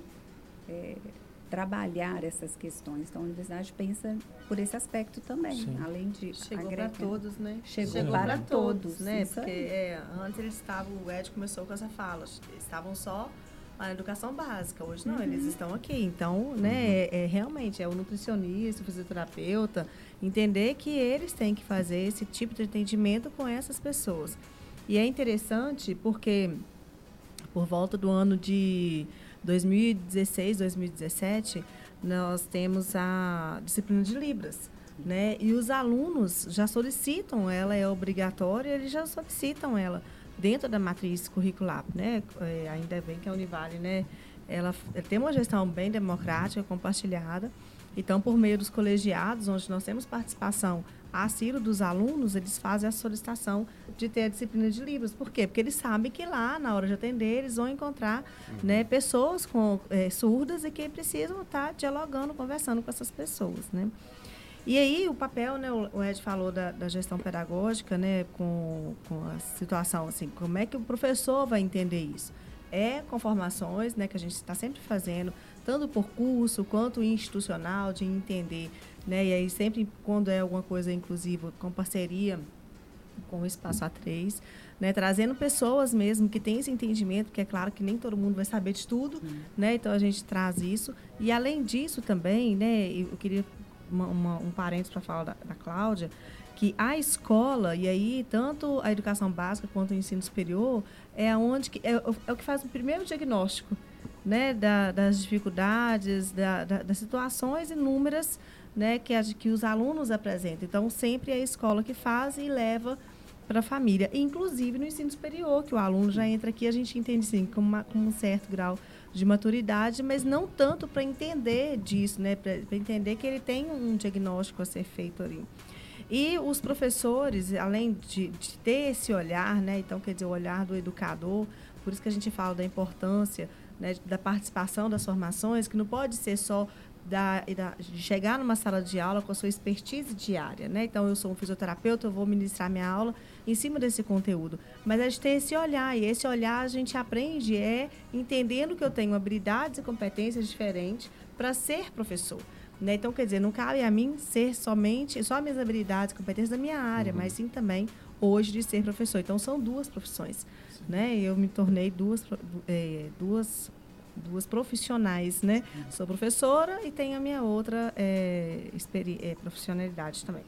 E aí, é, outra coisa também que é interessante né, da universidade, e acredito que é um, né, assim, uma ação inovadora da, da, da Univale também, que é o conselho acadêmico, que é a parte de entender, de, de avaliar a nossa parte é, avaliativa, ficou redundante, né, mas é de analisar a nossa avaliação, o nosso processo avaliativo, e aonde que o colegiado se reúne para entender quem é quem. Né? Quem é o aluno A, quem é o aluno B, que, que situação é essa que está acontecendo. E às vezes não é uma dificuldade, é uma situação mesmo que está acontecendo com aquela pessoa. Né? Então, assim, a gente vai tentando se cercar de todos os lados para que realmente o aluno tenha o acesso, mas que, que possamos garantir a ele também essa permanência do ensino superior. O papo, o papo tá bom, tá difícil de parar, mas a gente precisa passar pelo chat lá, que tem uns comentários legais aí, né, Uri, que a galera mandou. Tem um pessoalzinho aqui já que tá aqui no chat. O Vitor mandou boa tarde, né? Que eu tinha falado. O Vitor mandou também salve. O Bob tá diferente hoje. Tivemos uma mudança nele Tá aí. diferente. Tá mais novo, né, Bob? É o Bob, não, eu ia até falar agora, o Bob envelheceu mais uns 15 anos. Né? O Gabriel mandou aqui, ó. Eu estudei quatro anos no ensino fundamental com pessoas surdas, o que me possibilitou pre- aprender Libras e me comunicar bem com pessoas surdas. Eu vivenciei de perto as dificuldades do ensino fundamental de colegas surdos, como as provas escritas não eram adaptadas à realidade da cultura de Libras. E esse, esse relato é muito interessante porque, é, voltando até aquilo que a gente falou lá no começo, que tu, às vezes os pais esconderam os filhos e tal, quando você esconde, você aumenta ainda mais essa, é, essa exclusão da sociedade e as pessoas não têm contato. Então Sim. até dificulta o aprendizado. Por exemplo, Libras, é, eu fiz o projeto Professor de Matos, você vai lembrar, com a Sugov, a gente fez o documentário quando eu estava no sexto período, e eu fui lá visitar o pessoal e eu tive um choque de realidade quando eu cheguei lá, porque você começa a pensar as coisas assim, é coisas simples do nosso dia a dia que a gente nem presta atenção, para eles é outro universo, porque as pessoas Sim. não têm acesso é, à linguagem de, de Libras, de sinais, não entende. E é uma língua, se não me engano, é oficial do nosso país, né? E é a língua de Libras e a gente acaba não aprendendo ainda na educação básica, não tem esse contato. Então é realmente um relato interessante do nosso chat. Quem falou aí, ô Uri? É o Gabriel, Aqui o Gabriel, Gabriel, Ventura. Gabriel Ventura. Ah, É o da Gabriel aqui editora. É. Ah. E aproveitar e mandar um beijo pra Luísa também, tá falando que voltou a conseguir ver ao vivo. Obrigado por estar vendo aí, ela vê lá no Instagram eu postando. É, E aí? Mas o pessoalzinho aqui que mandou, a Doni mandou, igual você a falou, Doni, eu já tinha hello. falado. é, Mandou aqui um oizinho. Você Ah. estava perguntando qual que era o elipse do, do espaço A3, que a É. professora da Alice foi o 38. 38. 38. Foi lá em março. Inclusive no site da editora tem lá, né, o, o livro, né, que foi feito junto com, Uhum. com o documentário, O que o documentário. Jonathan participou sobre a Associação dos O Surdos. e-book. Né? Tem um e-book que conta a história da Associação dos Surdos, Uhum. que é também né, uma produção de extensão nossa, porque né, a gente tem um projeto dentro da associação e a gente dá um retorno para a associação. né? Foi com a produção do documentário e de um livro para mobilizar outras pessoas a conhecerem aquela instituição e poder eh, colaborar também. Né? É, e é engraçado que a gente tá dando essa volta toda, falando esse monte de coisa, e o pessoal veio para falar da quarta semana da diversidade. Uhum. Mas, Mas é aí é né? Esse justamente é justamente para você entender o porquê que uma universidade tem que fazer uma semana da Uhum. diversidade, porque ainda a gente precisa dessa reafirmação, né? Então é, é, é legal a gente entender o contexto da escola É. básica, é, da, da, da escola, né? Da, da, da criança, como que ela chega no ensino médio, no ensino médio, no, no universitário, para a gente entender o porquê que a gente precisa de uma semana da E diversidade. tem algo até que eu tava pensando, que a gente falou bastante esse tempo da, da educação básica, é porque eu até imagino que na educação básica esse contato com, essa, com as pessoas é, deficientes foi mais breve, porque é, o ensino superior antes era mais difícil de você ter acesso para todo mundo. Isso. E com o tempo a, foram se abrindo novas portas, então dá para falar que a introdução dessas pessoas com deficiências no ensino superior é algo mais recente, é, dos últimos 20 anos, algo É. tipo assim? Eu acho que é, eu acho que é o processo. Elas chegaram na graduação e na pós-graduação. Essa discussão nossa que a gente está fazendo aqui, gente, ela se reflete na pós-graduação, Sim. em programas de mestrado e doutorado. Só que são outro- normalmente são outros tipos de deficiência, superdotados. Fazem a carreira acadêmica rápida e aí professores de pós-graduação às vezes não dão conta dos seus alunos com, com alguma deficiência né, que às vezes a gente fala, ah, o aluno com deficiência, acho que é, né, é do ranço histórico que hoje já, já se desfez. Deficiência é uma condição, assim como é uma condição ser homem, ser mulher, ser negro, ser branco, enfim, é deficiente. É, mas ser deficiente às vezes é algo bom, sim, no sentido de ter- ser superdotado. Então o sujeito ele, é, ele chega na pós- na pós-graduação, né, lato, estrito senso principalmente, e é um desafio também para a pós-graduação. Né? Vamos pensar é, numa pós-graduação, no, no ápice né, da, da vida acadêmica, no doutorado. Um surdo chega no doutorado. Ele quer fazer a tese dele em Libras. E aí? O, o colegiado do curso vai autorizar uma tese virtual e não escrita? É uma discussão hoje. Os surdos estão pautando isso. E os surdos estão chegando na pós-graduação, são doutores já. E querem a, a adaptação do seu produto final, que é a sua tese. Então isso, isso é muito novo, sabe, Jonathan? Muito novo. E aí, Elton, quando você fala né, de- da importância disso, eu acho que tem um, um- um ganho também que é para a formação profissional. Né? O Jonathan deu o relato dele. Eu tenho certeza que o olhar do, do Jonathan, depois dessa experiência, trouxe para ele algumas coisas que outros alunos, talvez, que não passaram por um projeto Uhum. igual, né, ou o próprio projeto, não vão ter. Então, o Jonathan, quando ele for fazer algum produto dentro da área dele, ele vai ter esse olhar. Será que isso aqui é acessível para um surdo. E isso é um Sim. diferencial profissional para você. Sim. Então, você vai Uhum. concorrer a uma vaga de alguma coisa? Não, eu estudei Libras, eu... nosso menino é diferente, porque ele tem desse treino, não tem Uhum. nada disso. Então, é, é também um ganho. É um ganho para a formação profissional desse sujeito. E a universidade oferece isso. Então, assim, é, muito tempo atrás, né, a gente falava que o aluno tinha que entrar no curso né, e focar no curso. Eu falo que é o contrário. O aluno tem que entrar na universidade e passar por tudo que a universidade tem. Às Uhum. vezes é uma palestra que não tem nada a ver com a área da formação dele. Vai lá, ouve aquilo, tá? Como que isso aqui pode dialogar com a minha área de formação? Né? Porque isso é o diferencial, né? Porque eu- Até porque, né, já. Uri, joga, aproveita e joga pra mim a câmera enquanto eu estiver falando pra eu consertar que esse quadro tá me incomodando desde a hora que a gente começou.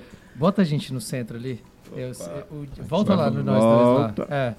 Vocês Porque dois? eu- é, Isso. Toda vez que eu, eu, eu não gosto que, tipo assim, designer trabalha com detalhe, né? e eu toque E também. é, não, Calma aí. é, tem o toque, mas o meu. Eu, ia- eu sabia que vocês iam falar isso, mas meu toque não é de, disso, não. É porque isso aí eu acho que as pessoas, quando elas veem, tipo assim, eu, por mais que as pessoas não. A gente acha que as pessoas não percebem, as pessoas percebem que, tipo assim, pô, podia ter chegado um pouquinho pro lado. Eu acho que Sim. Eh, no design a gente fala muito disso, né? Que a gente trabalha com o zelo nos pequenos detalhes. Então. Eu tô aqui dentro, É eu o não cuidado consigo do- mexer, eu tô Não, desesperado é, nesse pro outro lado. Aí, Aí. boa. Dá um zoom aí, deixa. Isso, bota Tecnologia assim. de Acho que tá pegando em todas. É, é porque o que, que acontece? Na verdade, as câmeras são controladas pelo Uri lá, mas hoje a gente está Sim. com algum problema que a gente não está conseguindo. Aí a gente está A tendo que fazer. no-. As máquinas acordaram. Uri, É, joga lá no meio. de mim. E só para deixar a curiosidade aí para para quem não sabe, o, existe o toque que não é esse toque, né? Que é o toque do meme, assim, né? Que a galera Aham. fala da arrumação. O meu toque é do pensamento, né? Um pensamento é, repetitivo e tal. Isso aí é só coisa de. Sim. Mas tá errado ainda também, ó, do meio. É bom que mexeu nenhum bagunçou, tu tem que chegar lá perto, não tem jeito não. Ao vivo é assim mesmo, é isso aí, é assim que é bom. Aí, ó. Bom que você mostra aqui, ó, nossa tecnologia. Aproveita e se inscreve no canal da Univale TV aí. E se você tá quiser fazer o seu podcast aqui, ó, é nóis. Isso aqui, ó. O cara consegue controlar as câmeras pelo controle remoto quando não funciona lá de dentro. Que é tudo assim, né? Tem que inscrever, curtir, né? Tem que se Porque dá trabalho no pra canal da fazer, TV. gente. Pô, dá trabalho pra caralho. É caro É, fazer. Dá caro, dá trabalho, é caro. trabalho. Eita, Manda pros colegas. Tá vendo? É isso que tá que acontecendo. é. Por isso que tá ficando torto. É, tem que ser que lá do. Ela tem que ir. Isso aí, ó. Só ela. Volta, coloca nos Aê, outros. Antes do. tá- Isso, aí volta, vai na outra do pessoal. Aí, fez isso aí. Agora nós tira a pilha que ele não faz mais.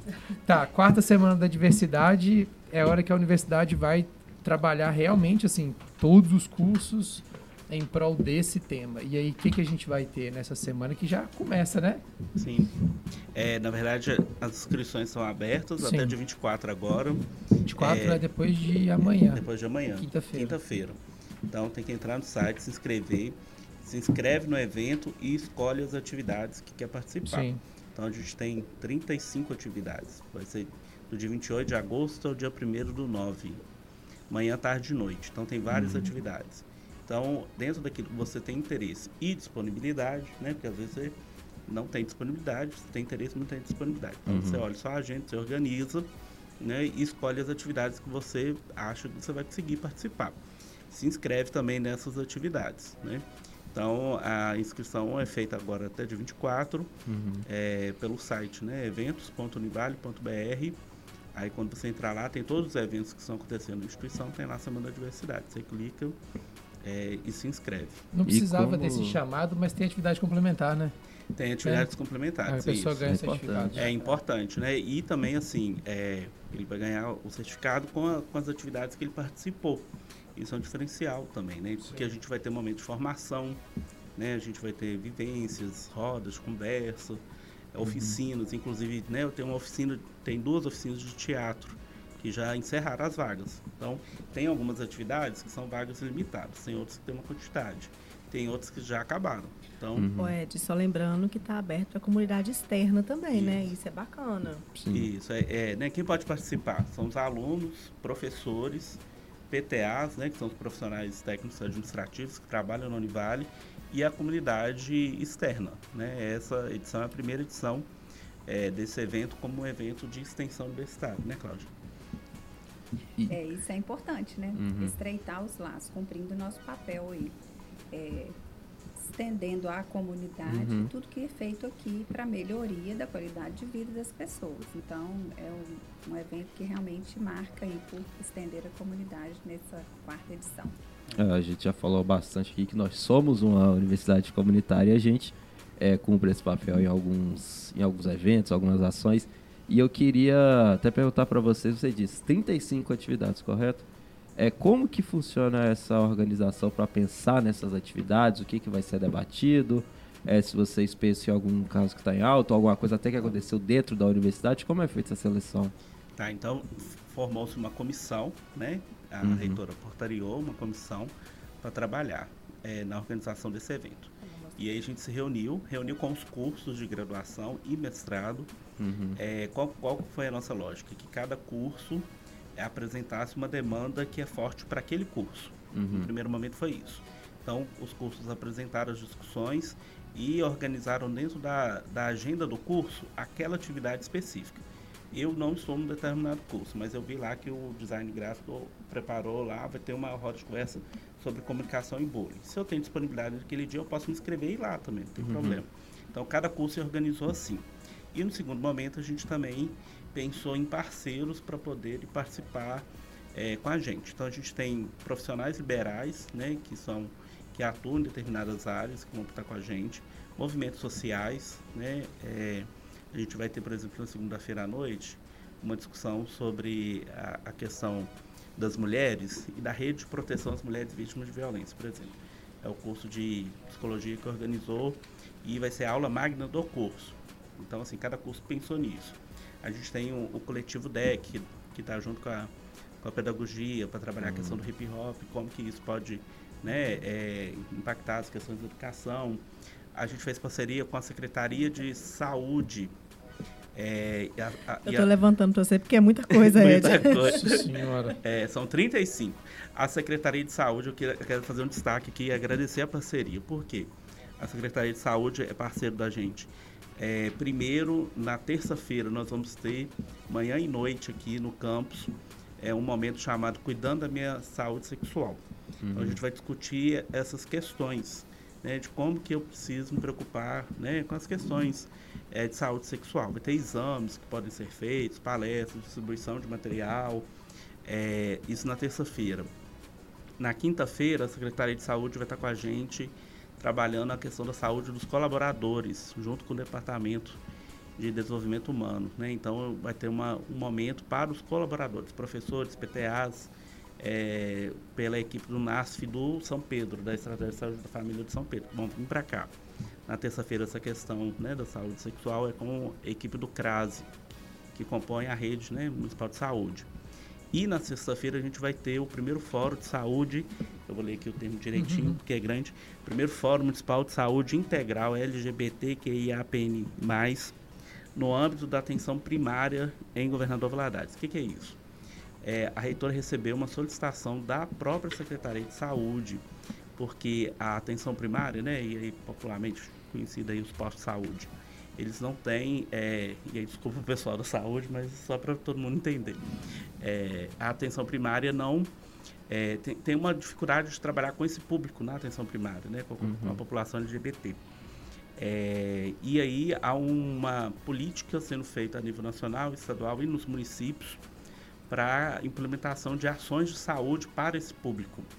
Porque esse público normalmente quando procura o serviço de saúde, até pelo preconceito, pela, né, pela, pelas questões, ele procura numa situação de, de doença e não de saúde, para cuidar previamente, né, vamos dizer assim. Então a saúde primária, que é preventivo, vai se organizar a partir desse fórum. Então vai ter um fórum na sexta-feira, manhã e tarde. Toda a rede de saúde, né, de, de servidores da saúde foram convidados pela Secretaria de Saúde para vir para cá. Então na parte da manhã vai ter uma discussão e na parte da tarde as pessoas vão participar de, eh, de um momento em que vai ser elaborado uma carta de intenções eh, para o município de como trabalhar a questão da saúde LGBT na atenção primária a partir de quatro eixos, pensando na questão da, da divulgação, da formação dos profissionais de saúde, eh, de, de financiamento, enfim. Então, vai ser uma discussão que vai terminar num produto que é uma carta de intenções a ser enviada é, para o município e junto com o Ministério, Ministério da Saúde, para que a Prefeitura, via Secretaria de Saúde, possa executar políticas de saúde para a população LGBT é, na atenção primária. E isso foi uma solicitação da Prefeitura. Então, eles tinham esse desafio, nos procuraram, né, procurou a reitora, e a reitora, né, é, olhando as datas que eles precisavam fazer, é, cachou com a Semana da, da Diversidade. É, e tem tudo a ver por causa da, né, da discussão. Então, a gente vai ter dentro da Semana da Diversidade um momento específico que é esse fórum municipal. Como se fosse uma conferência de saúde, né, municipal de saúde, só que com foco nesse público e na atenção primária, que é o desafio da saúde, né? É, normalmente todos esses grupos, né, pessoas com deficiência também, normalmente elas vão procurar o serviço de saúde quando a situação de doença já está agravada, né? Está passando mal, sofreu isso, sofreu aquilo. Então ele vai para poder sobreviver. A atenção primária trabalha no sentido é, preventivo e não tem política Conscientização, pública estabelecida para isso. Então eu acho que nesse caso aqui específico vai ser um ganho, né? E é uma uma prática de extensão nossa. A gente devolve para a comunidade, a partir da Semana da Diversidade, é, normativas, propostas de normas, né, para que o município passe a executar a partir desse fórum. Então, é um, é um ganho e é uma parceria muito forte com a Secretaria de Saúde. E essa, essa carta de intenção, isso que chama, Isso. é, vai ser algo mais fechado aqui dentro ou vai ser aberto ao público, aos estudantes também? Não, é aberto aos estudantes, Aham. aberto à população LGBTQIAPN+, quem né, estiver vendo, conhece alguém, manda para lá, ó, vai lá, porque está falando de você. Manda, né, é, profissional de saúde, profissional da educação, né, porque a atenção primária da, da saúde também trabalha muito com as escolas né, do, do território, né, da- das escolas públicas, privadas, é, junto com as estratégias de saúde da família. O pessoal do direito está convidado, todo mundo está convidado para poder pensar isso. Né? Essa, essa carta de intenções, na verdade, são diretrizes. Né? Olha, dentro desses quatro eixos, vamos pensar, é, dar um exemplo, tentar dar um exemplo aqui. A questão da formação de profissionais da saúde. É um eixo lá, não está esse termo, mas tem um eixo lá sobre isso. Então, por exemplo, será que os profissionais de saúde sabem a diferença do L, do G, do B, do T, do, a sopa de letrinha? Então, talvez ele não saiba. Então, ele precisa saber, porque a pessoa vai chegar para ser atendido e vai falar, eu sou queer. Aí você vai olhar, tá, e aí, o que, que é isso? Então, assim, a, a formação profissional é um dos eixos. E aí vai sair propostas para esse eixo, né? Que vai ser feito pelas pessoas que participarem desse fórum. Então, é, é uma parceria da, da Univale com a Secretaria de Saúde. Num primeiro momento eles vêm né, para discutir a questão da saúde sexual, vão fazer testes né, de HIV, sífilis, né, é, distribuição de preservativo, conscientização, manhã e tarde na terça-feira. Na quinta vão trabalhar com a gente a questão da saúde dos colaboradores e na sexta a gente vai ter esse fórum para pensar a saúde para esse público. Né. Hoje a gente está sem o nosso recurso de colocar na tela lá. Deixa eu mostrar aqui, Vivi. A programação é muito extensa, tá? Ó, isso aqui é tudo. Isso aqui é a programação, né? Ó, do lado de cá também. Tem muita coisa. Ó, adoçante. Final do adoçante.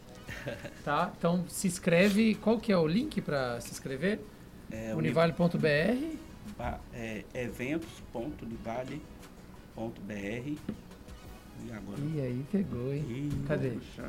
eventos.univale.br barra ah, é, eventos.univale.br que É, aí quando você chegar entra, lá né? você vê todos os eventos que tem na instituição Exatamente. Que aí você Né? consegue Eventos. fazer a inscrição. É, É. e aí nem, nem precisa pôr o, o www não Sim, já vai eventos, direto, né? É, e é o que, que tá na. Logo quando você abre o site, já tá falando da quarta semana da, da diversidade. Da É só diversidade. realizar a sua inscrição, a data tudo bonitinho.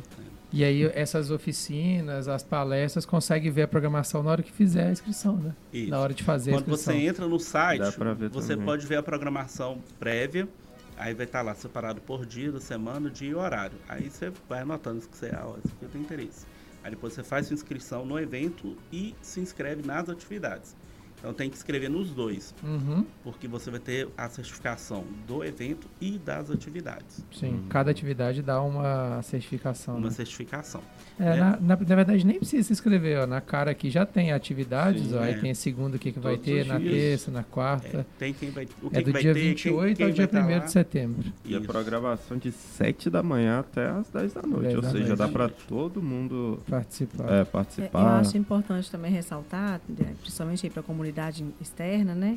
Que tem eventos assim para todo o público, né? Tem Uhum. para inclusão, tem para quem quer aprender, tem um pouquinho do drops aí Sim. de libras, né? Um pouquinho, pelo menos ter esse entendimento. Tem da área ambiental também, né? Tem. Educação ambiental. Tem pensando aí nas questões das políticas para as mulheres, né? Porque Sim. é algo que a gente precisa discutir muito ainda também, pensando em diversidade. né? Então tem um rol assim de temáticas, né, que dá para para vocês estarem vindo aqui conosco, né, discutir, compartilhar e aprender mais. E quando você está falando da Secretaria da, da Saúde, pensando assim, olha, quem está aí ouvindo, venha mesmo, né? Porque traz suas dores, Sim. porque é o momento, é o né? momento. É o momento de Uhum. colocar mesmo e colocar na caixa de, de intenções e sair dali alguma coisa, É. né? E, e, e tem um financiamento, né? Então, assim, não é um, um evento só para fazer. É, a partir dessa carta de intenções, o município se credencia para executar uma política. O que, que ele vai executar? Vai escrever na carta de intenção. Então, para o servidor da saúde, é essencial a participação dele. Então, ele é psicólogo, odontólogo, enfermeiro, médico, atua na estratégia de saúde da família, ele vai executar essa política. Então, nada melhor do que agora ele já participar, né? Porque mais para frente, quando isso for é, entrar em vigor, ele vai executar isso, né? E, por outro lado, a população LGBT está convidada para poder também expor, né? é, colaborar expondo aí as, quais são as dificuldades, né? Por que, que ele não, não procura a estratégia de saúde da família? É, é óbvio que nesse caso é específico para esse público, mas até a questão da, da atenção primária é uma discussão, né? As pessoas ainda acham que só precisam procurar né, um- um- uma instituição de saúde quando estão em doença. E não é, né? A lógica, é, a concepção de né? saúde é o bem-estar físico, emocional, social, né? Então é, é o preventivo, né? E não Uhum. depois que, que a situação já ficou complicada. Boa. Cara, vai ter uma roda de conversa aqui. Eu só não vou participar porque vai ser no mesmo horário da nossa mesa redonda. Mas um tema bacana que eu nunca tinha parado para pensar é home office, uma solução para a empregabilidade das PCDs. Tipo assim, é algo que tá no nosso cotidiano que a gente fala tanto do home office, não sei o que, a gente nunca parou para pensar nessa junção. É. E isso vai acontecer no Campus Zoom. Foi até bom você ter falado, Uhum. porque a gente tem essa atividade no Campus Zoom e nós temos as demais aqui. Então, os alunos do Campus Zoom, essa é uma discussão que surge lá no curso de administração de contábeis. Então, ao mesmo tempo que estiver acontecendo aqui as atividades Uhum. aqui, vai acontecer lá. Queria destacar aqui a questão, né, mais em relação às nossas vivências. Nós temos um grupo significativo, por exemplo, de alunos indígenas na instituição. Uhum. Tem uma roda para discutir isso. Então é o momento a gente parar e ouvir como tem sido vivenciar isso sendo indígena. Será que a nossa Univale ela é acessível mesmo Uhum. para os indígenas? Vamos ouvir esses alunos. A questão da, da diversidade etária, né? Nós temos muitos alunos que vêm para uma segunda, terceira graduação é, e encontram uma sala de aula com um monte de alunos né, que são mais novos. Como que é essa, essa questão da diversidade etária, né? questão racial né, das mulheres negras, né? essa, esse momento, inclusive, Ou está é a quase primeira, né? Primeira graduação. Ou seja, eu É. formei É, todo mundo, ou eu é. formei meus filhos. Também. E agora, Agora é é meu minha vez. momento, né? É, E e, quer dizer, é estudar. um direito da Uhum. pessoa também, Sim. né? Sim. Então, assim, tem para todo mundo. E eu acho que é bacana, né? Quem puder participar, vivenciar aí é, uma semana inteira, né? Quem puder, vem, traz o colchão, coloca ali, Uhum. brinca, dorme aqui para outro dia passar o dia inteiro. E você tava falando dos estudantes indígenas da, da Univale e até me fez lembrar que teve um projeto, é, acho que foi semestre passado, se não for passado, foram retrasado, é, com as meninas da pedagogia, que elas fizeram é uma série de três episódios de podcast com, falando sobre a inclusão. Aí fizeram com é, uma estudante da psicologia que era PCD, uma que era trans e uma indígena. Aí tá lá, inclusive, no Vale Podcast para quem quiser acompanhar. Foi bem bacana essa iniciativa das duas próprias estudantes mesmo. Sim, foi do projeto integrador do curso. É, eu ia dizer isso, porque no semestre anterior nós tivemos o projeto integrador com a temática da acessibilidade, então foi institucional. É. Então é interessante a gente saber isso também, que todo mundo estava falando sobre acessibilidade, porque é importante, né, todo mundo conhecer. E aí chegando aos poucos, né, porque é uma mudança de cultura também. Quando a gente está falando aqui de, de diversidade, parte de uma mudança de cultura também da gente. Ou seja, tá todos os documentos aí, mas e eu, Viviane? O que, que eu estou fazendo para mudar né, esse conceito?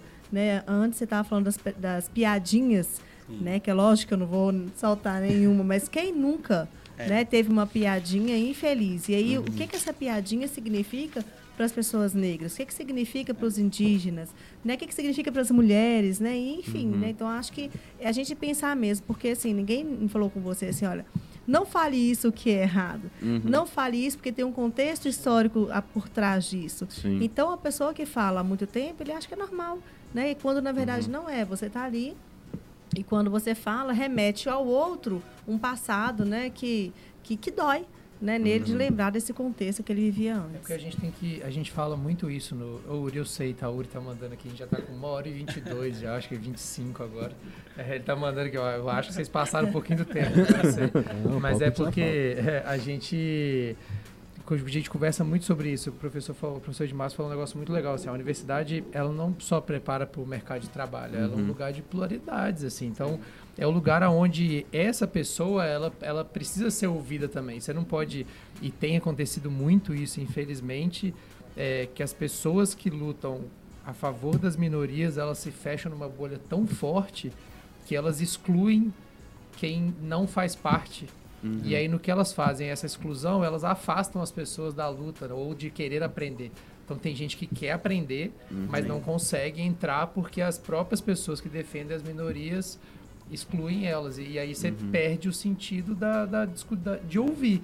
Porque é, cê- existem várias pessoas que vivem em outros contextos Sim. ah, mas você tem que aprender. Ah, mas você tem que vir com isso. Você tem que. Calma aí, a pessoa vive num lugar bicho, que ninguém nunca falou disso com ela. É um choque muito grande. Isso é interessante pra gente não confundir é, pessoas que não, que, é, que não tiveram alguém pra falar, pra ensinar, pra abrir essa mente com uma pessoa que, sei lá, só é babaca mesmo que a gente sabe que existe. Sim, sim. sim, Olha, sim. eu falo assim que todo mundo tem alguma dimensão que precisa ser incluído. Uhum. Todo Sim. mundo.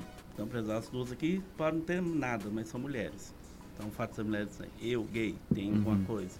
Elton, toque, você tem alguma coisa, seja religião, seja questão racial. Todo mundo. Na verdade, ninguém, ninguém vai entrar num grupo que é maioria completa. Muito raro, raro, raro, raro, raríssimo. Todo mundo tem uma dimensão da vida que dói Uhum. né? E aí a- o processo formativo precisa respeitar esse, essa característica, essa condição humana, né? Até porque o mercado exige isso hoje. Então às vezes a gente está falando, né? O aluno precisa entrar e sair, a política de permanência, ele tem que ser respeitado, ele tem que ter voz, tarará, tarará. Mas o, o, o mercado hoje exige um profissional com esse olhar. Né? Não dá mais para formar, eu formei tal curso, eu sei fazer isso aqui. Não. Você sabe fazer isso aqui, mas na hora que você vai atender alguém, chega um indígena. Aí você fala índio, já está errado por aí. Ah, é a mesma coisa? Para mim é a mesma coisa. Para você pode ser, mas para o outro, esse termo usado de forma diferente já pode criar uma barreira no atendimento. Então, assim, é, não dá para ficar na bolha. Sim. né? Então, é importante que... Nem na bolha de quem não sabe, nem na bolha de quem, de quem sabe. sabe. Então, por E isso aí, o diálogo é A importante. gente pode usar um exemplo bobo, assim, a gente tem conversado muito disso aqui, que é o caso da Larissa Manoela, né? A gente deu o exemplo esses dias. É, você imagina, se é uma, uma pessoa que tá, ela vive numa bolha tão grande que chega o, o- o namorado dela de fora e fala assim, vamos jantar? Aí ela vira e fala assim, não, eu, eu tenho que pedir dinheiro meu pai. Aí ele, como assim? Não, eu tenho que pedir dinheiro meu pai pra ir, pra ir jantar com você. Ah, mas a gente é ator, eu, eu trabalho mesmo que você, eu sei quanto você ganha, eu ganho a mesma coisa, por que, que você tem que pedir? Aí já começa a colocar uma. E aí ela começa, peraí, tem alguma coisa errada. A mesma coisa, só que a, a pessoa que. é, principalmente a gente vê isso muito na universidade, né? O jovem que ele luta pelas causas das minorias, ele não aceita que o outro jovem não saiba. Só que ele quer rivalizar com o pai, com a mãe, com a avô, com a avó. É uma luta muito. Eu tem que penso, ter Elton, que, isso, né? que isso é uma questão assim de a- acessibilidade atitudinal. O aluno que grita isso, que na verdade ele está gritando, né? você Uhum. tem que saber da minha condição. Eu estou dando um grito, ele está fazendo um pedido de ajuda. É porque isso provavelmente está muito forte na vida dele. Não, As mas aí. violências. mas sim, e aí mas- ele reproduz, né? O velho Sim. Paulo Freire, né? O oprimido é se tornar opressor. Uhum. Ele faz isso automaticamente. Não, mas eu não estou falando da pessoa que sofre, não. As discussões que a gente tem aqui são das pessoas que não sofrem, que apoiam. Não é nem da Sim. pessoa que sofre. Geralmente, o que a gente percebe nas nossas conversas é que a pessoa que mais sofre, ela tem mais paciência. Uhum. É a pessoa que não sofre. é, hoje o bullying que a gente tem, é, a gente até conversou isso da outra vez. O bullying que a gente tem hoje nos nossos cursos é das pessoas que não sofrem, que dizem que apoiam as causas e afastam as pessoas que são diferentes, Sim. porque tem um outro pensamento. É, não, as pessoas que. A gente, inclusive, porque a gente tem o nosso processo de desconstrução de aprendizagem. Eu conversei isso muito com a professora Débora e ela me explicou isso. Falou, não, às vezes as pessoas elas retornam com essa violência porque elas elas estão nesse lugar, tipo assim, Uhum. elas já chegaram no ponto que elas precisam disso. Mas a gente está falando das pessoas que não. Mas que talvez. simpatizam, é, mas não Mas aceitam. talvez né? a, a- é a questão assim, olha, pra você dói tal coisa e eu tô vendo as pessoas fazendo com você.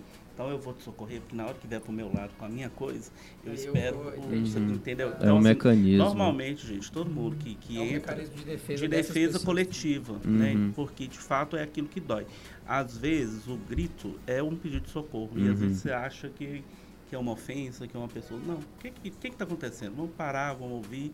E primeira coisa, acolher. A gente tem que Uhum. acolher essa pessoa, porque se ela se predispôs a falar ou se ela está defendendo muito, alguma coisa tem ali. Vamos tentar entender a partir da Dos dois perspectiva lados, dele. eu acho. Uhum. É Né? isso e que eu aí, fico a partir disso, muito. dialogar. É, é tão, é tão simples, né? Era só ter respeito. Uhum. Você pensa assim, vamos sentar aqui, vamos trocar ideia, por que não? É. Porque, pô, vem de uma estrutura da família, Uhum. que meu pai pensa assim, minha mãe pensa assim, então, ó, eu tô vivendo de outro lado, a minha, a minha é assim, vamos chegar no meio termo, não, as pessoas se repelem, e aí quando elas se repelem é pior, porque Uhum. aí a polariza mais, e aí a gente vê onde que E chega. talvez seja até o caso de pegar essa pessoa que naquele momento não tá sofrendo, mas tá gritando, e também chamar ela pra conversar e falar, olha, é, talvez não seja dessa melhor forma que a gente vai tratar esse problema. Talvez aquela pessoa falou, teve determinado comportamento por causa disso, disso, daquilo. Então eu acredito que é, em todos os casos que a gente debate, acho que sempre a conversa vai, vai É, porque Primeiro prevalecer. caminho, né? As É. bolhas, é, as bolhas, ela, quanto mais elas se fecham, pior é pro diálogo. Porque Uhum. elas se fecham nas bolhas e aí se afastam. E aí as pessoas que estão na bolha só conversam com quem está na bolha e fica pregando para convertido. Uhum. Não adianta. Né? Não adianta, porque você tá.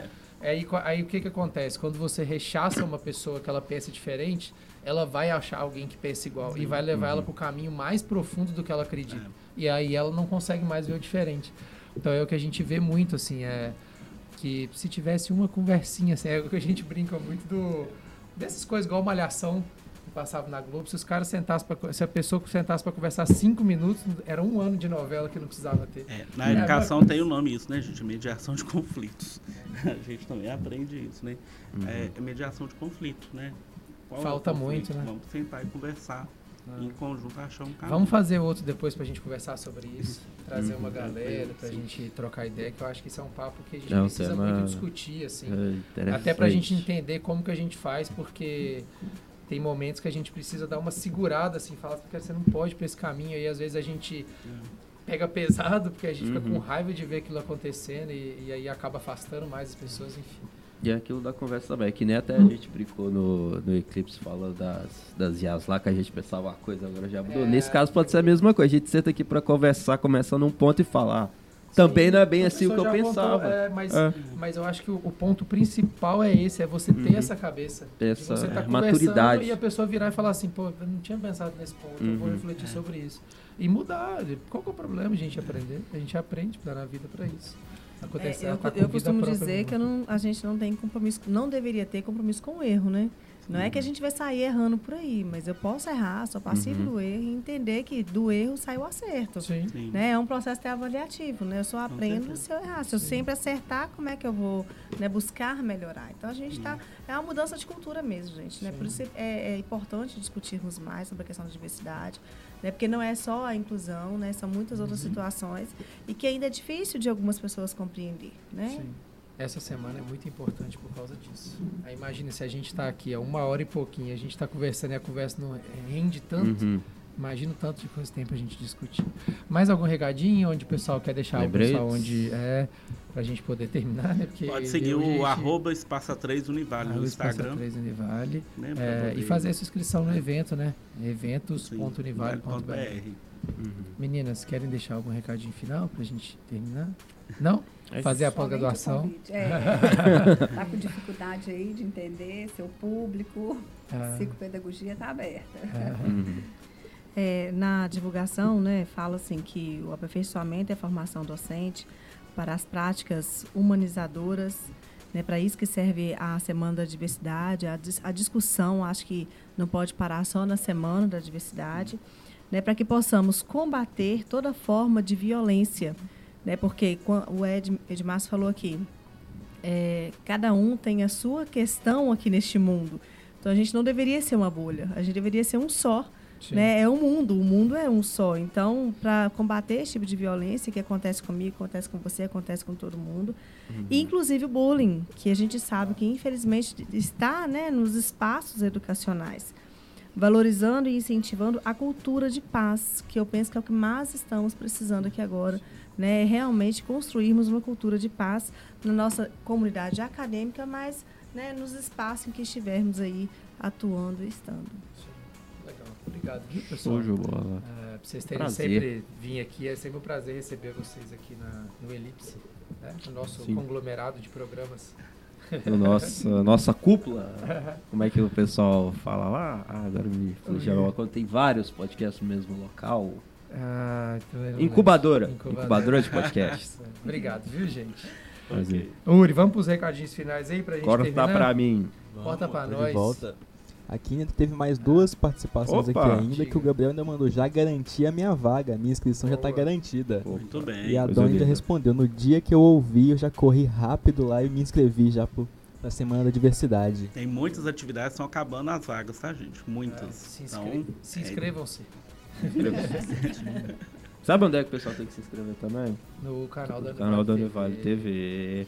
É, a gente está com a nossa, a nossa meta, vamos bater ela em algum momento, vai chegar. Vai, uma hora vai, vai mas vai. sempre que a gente faz já sobe, já subiu que está uhum. com 339 agora. vamos tá... fazer, vamos, vamos, ficar o dia inteiro, que a gente é rapidinho, pô. As pessoas cansam. Se inscreve no canal da Univale TV, deixe seu like uhum. no vídeo. É, ela tá vendo, ela tá com vida própria mesmo, tá vendo? Ah, a gente consertou. Ela saindo de pouquinho é. aqui, foi sozinha. Se vocês quererem usar a inteligência artificial, você vai dominar a gente, tá, tá vendo? errado. Inscreve no canal da Univar TV, uhum. deixe seu like. É, pessoal do podcast aí tem as estrelinhas tem lá as também. Né, estrelinhas, né, alguns agregadores têm comentários, pode mandar dúvida. pode mandar lá que a gente está acompanhando. É, como não tem nenhum, a gente não responde, né? Porque não. Tem, tem visualização, mas ninguém manda perguntas. É, e você da TV Leste, uhum. né? Isso aqui que você assistiu foi um drop de um papo muito legal que a gente teve. Sim. Você deve ter visto aí uns 20 minutos. Então lá no youtube.com.br Vale TV tem uma hora e bolinha de programa, quase uma hora mais e 30, de meia hora, 40. Uma hora e 30 tá? E quando você for lá, se inscreve no canal da Anivale TV, que aí Sim. você não vai precisar ficar é, vendo na sorte quando aparecer. Se estiver uhum. andando de bicicleta porque na Casa de, Bahia, estiver vendo se, Porque de repente a pessoa tá lá na terça-feira. Tá lá na terça-feira dela esperando aquele raio-x do dedão.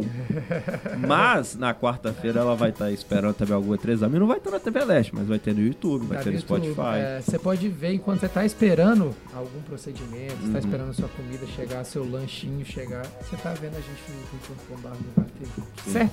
É isso. É isso. Fechou, Johnny. Mais um. Mais um pra Bob, cota. esperamos você quinta-feira. Retorne, que aí nós voltamos pra. Yuri, uhum. obrigado, viu? Pela disposição, por estar aí com a gente. Você é um gigante. Tamo aí. Valeu. E amanhã você vai estar aí de novo. Amanhã você tá aí. já caí, já dei um dia só. Valeu, gente. É isso. Um abraço. Valeu. Valeu. Até quinta-feira.